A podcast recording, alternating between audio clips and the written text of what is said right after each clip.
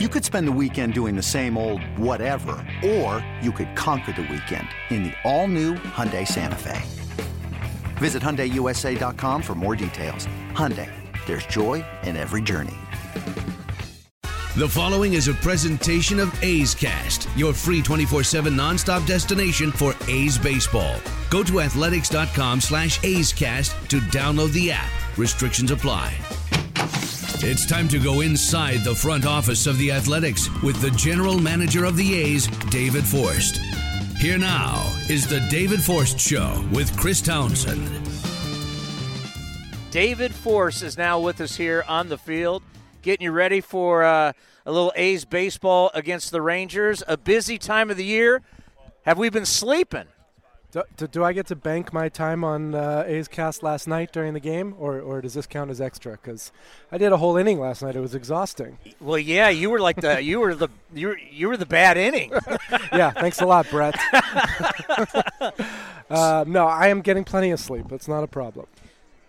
Everybody was talking about how this was going to be crazy times. It's the deadline. There's nothing after. There's no safety net after. How you got Mike Fiers, and Okay, Encarnacion goes to the Yankees. You got uh, Cashner going to the Red Sox. Yep. You, you pick up Homer Bailey, and then nothing. Nothing. Yeah, people don't do stuff until the deadline is really staring them into the face. I think in the face, excuse me. Yeah, the one thing we've learned over the years, whether it's trading, whether it's arbitration, whatever, people need the pressure of that deadline. Um, and and even though it's a hard deadline this year, there's no you know trades after July 31st, it does seem like we're going to have to wait until uh, next week till we get closer to Wednesday afternoon. I kind of got a theory here, and you'll know better than me because you've been doing this a long time. But okay, if I have assets that I want to get rid of, right, and I want to get younger, we're talking about the sellers. Now that there's this hard date, if I don't get a deal done, I'm essentially stuck with these guys that I wanted to get rid of and now I got to wait till the off season, and who knows how that goes. So, as we get closer, is it possible that the that the sellers will lose a little leverage? Yeah, I think that's absolutely right. I think you've you, you know we've talked to teams obviously who are sellers, and there are teams that are. Uh, aiming really high. At the asking price is sky high, and those are the teams that you know you think as you get closer to Wednesday the price will drop and drop. And then there are teams that are you know, being reasonable. And, and look, we got Homer Bailey done. Obviously, the, the Royals were ready to move him and, um, you know, gave up a, a, nice little prospect in Kevin Merrell. But um, there's a real difference here between teams that are, are ready to act and teams that are just going to shoot for the moon until we get to Wednesday morning. Things got really weird. All of a sudden, the Giants started winning, and they're talking about keeping their players. Then all of a sudden, Toronto – they wanted to get rid of Stroman. Now they're saying they want to keep him. And then the one that out of so I'm doing the post game show last night. We have the MLB Network up, yep. and the ticker comes. Mets now want to keep Zack Wheeler. It's like, wait a minute, everybody they thought was going to get traded. Yeah. Now the teams want to keep everybody. I mm. mean, what, what's that been like? It, I mean, that's not out of the ordinary. I mean, the the Wheeler thing is almost it's almost so transparent. It's like out of the GMing 101 book. Like, hey, say that you're going to re-sign your player so that maybe someone will give you more for him in a trade because now you're talking about keeping him. You, you really never know what to believe out there. And in the Mets' defense, who knows where that stuff comes from. So uh, that stuff is not out of the ordinary this time of year. Um, you only believe about 10% of what you read, if that. And um, you know, nothing's real until you read a press release. How important is it to do business the right way?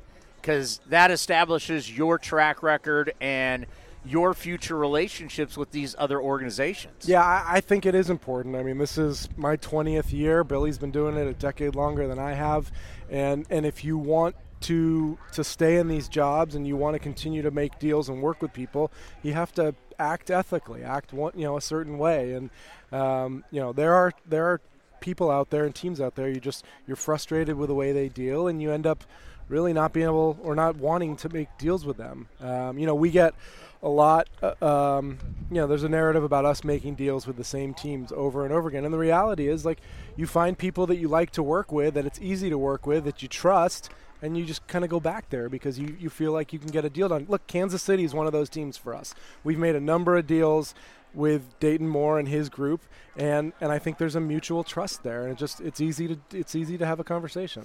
So let's look at it both ways because as you said, you've been in this business a long time.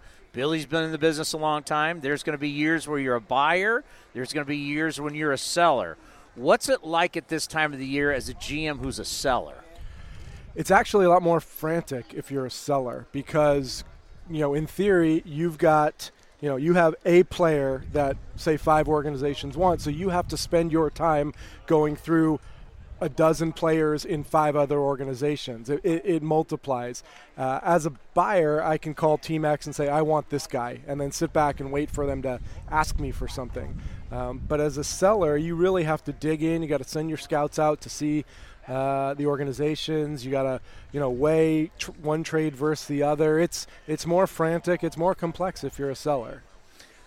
The situation you're in, and you can tell me if it, this is not right, but a lot of your best guys are already almost big league ready, right? The people who are calling you, they're calling for they want guys like Luzardo and Puk, guys that we know are hopefully going to be here at some point this year, and then they're a big part of your future. Does that make it tough for you to deal when you have so much major league ready prospects? Well, it's, it's hard to say that it's a, a problem to have good prospects. I mean, yes, we have guys who are close to the big leagues, and, and even beyond those two guys, you know, you look at the publications, our next guys are, are Jorge Mateo, Sean Murphy, also guys in AAA who are knocking on the door here. So it's, you know, from from a buyer's standpoint, it's always harder to move guys who are close to the big leagues. And not that prospects in A ball aren't exciting and valuable, but there's a little distance between you and them. So if you're talking about, you know, you're talking about the names you just Puk, Luzardo, Murphy, Mateo, for instance, four guys all in AAA. Yeah, those are difficult guys to think about trading because uh, because they're so close. You can imagine them out here on this field. You can imagine them contributing in Oakland, maybe in the next month, maybe in September, you know, sometime soon. So that's a difficult conversation to have for sure.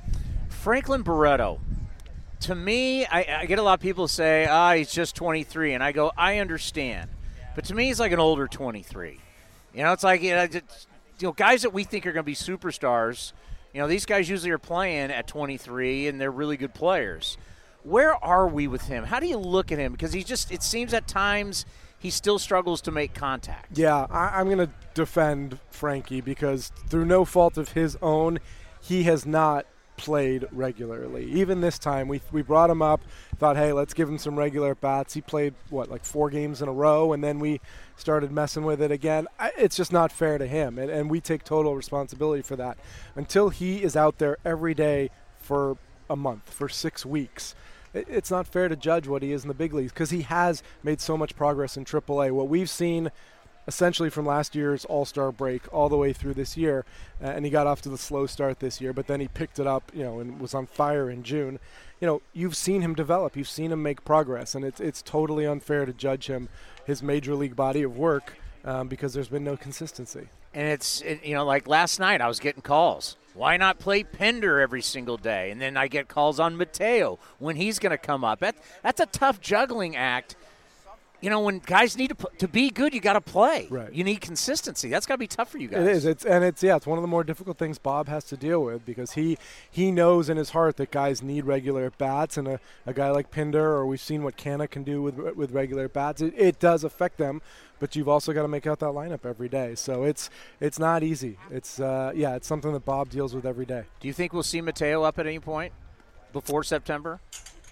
Before September, I don't know. I mean, look, the guy at shortstop's going to be there every single day. it's pretty good. yeah. So, uh, so there's one spot that's not available for him. So it's hard. It's it's hard to say before September.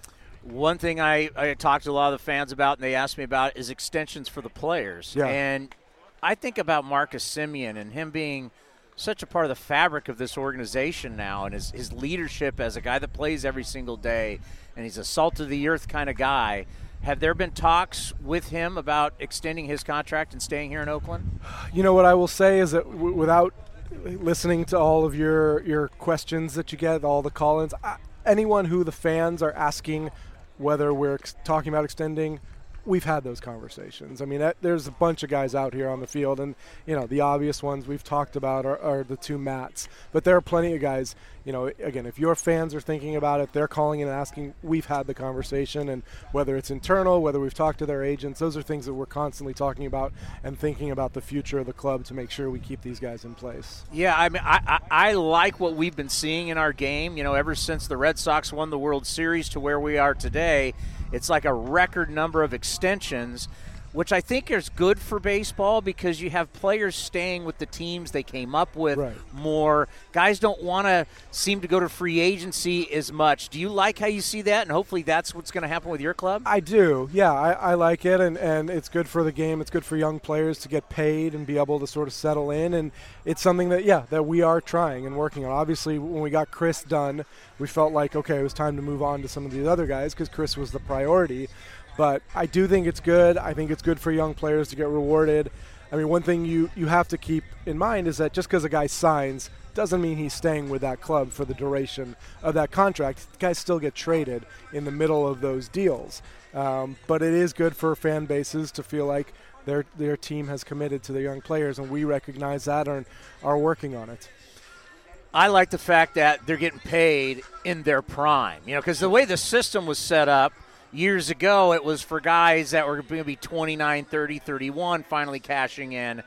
You know, the, the way I think it's the CBA after two years is going to change dramatically. Sure. But, but I like how these guys are, you're not getting paid for your past, you're now getting paid for what you're going to do. Right. The pendulum has, has certainly swung, and we've seen that in free agency the last two years, and I think it will be addressed. I know the, the Players Association would like to see it addressed in the next agreement.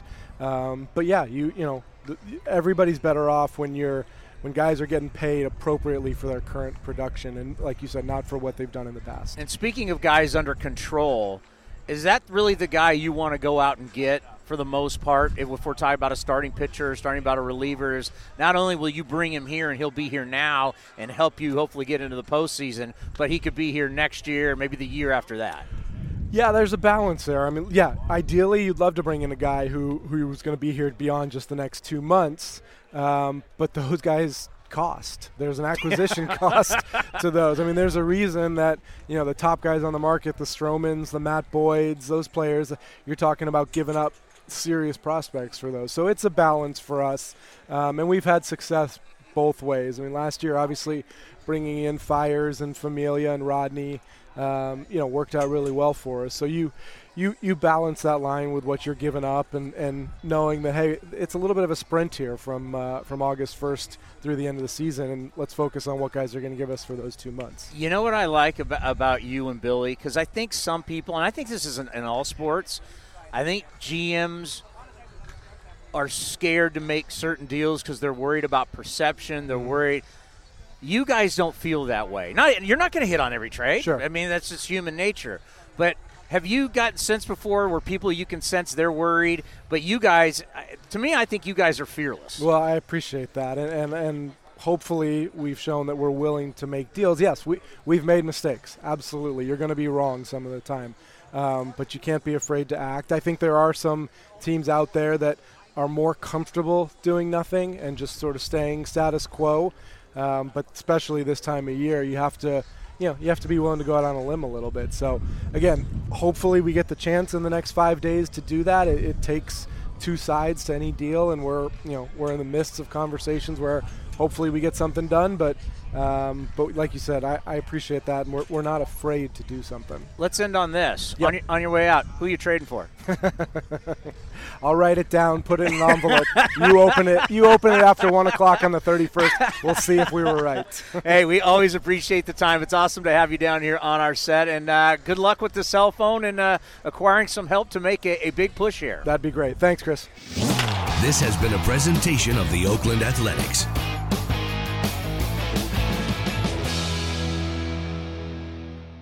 Hey, Rob Bradford here. You guys know I'm always up for a good MVP story, and one of the best stories is Wasabi Technology. Wasabi is the world's hottest cloud storage company, and it's become the go to provider for professional and collegiate sports teams, including 20 Major League Baseball teams like the Red Sox and NHL teams like the Bruins and Vancouver Canucks. Even the Liverpool Football Club is getting in on the Wasabi action. So, why is Wasabi the MVP? Well, Wasabi was purpose built to free businesses from skyrocketing storage costs and unpredictable transaction fees that the Amazons of the world are charging. In fact, Wasabi is up to 80% less than those hyperscalers and doesn't charge a cent for businesses to access their data. From Wasabi's AI enabled intelligent media storage, Wasabi Air, to the industry's only cloud storage service with triple protection against cyber criminals, data deletion, and ransomware, Wasabi's taking the lead in driving innovation in data storage and helping sports teams to unleash the power of their data. Wasabi, another Boston based championship team.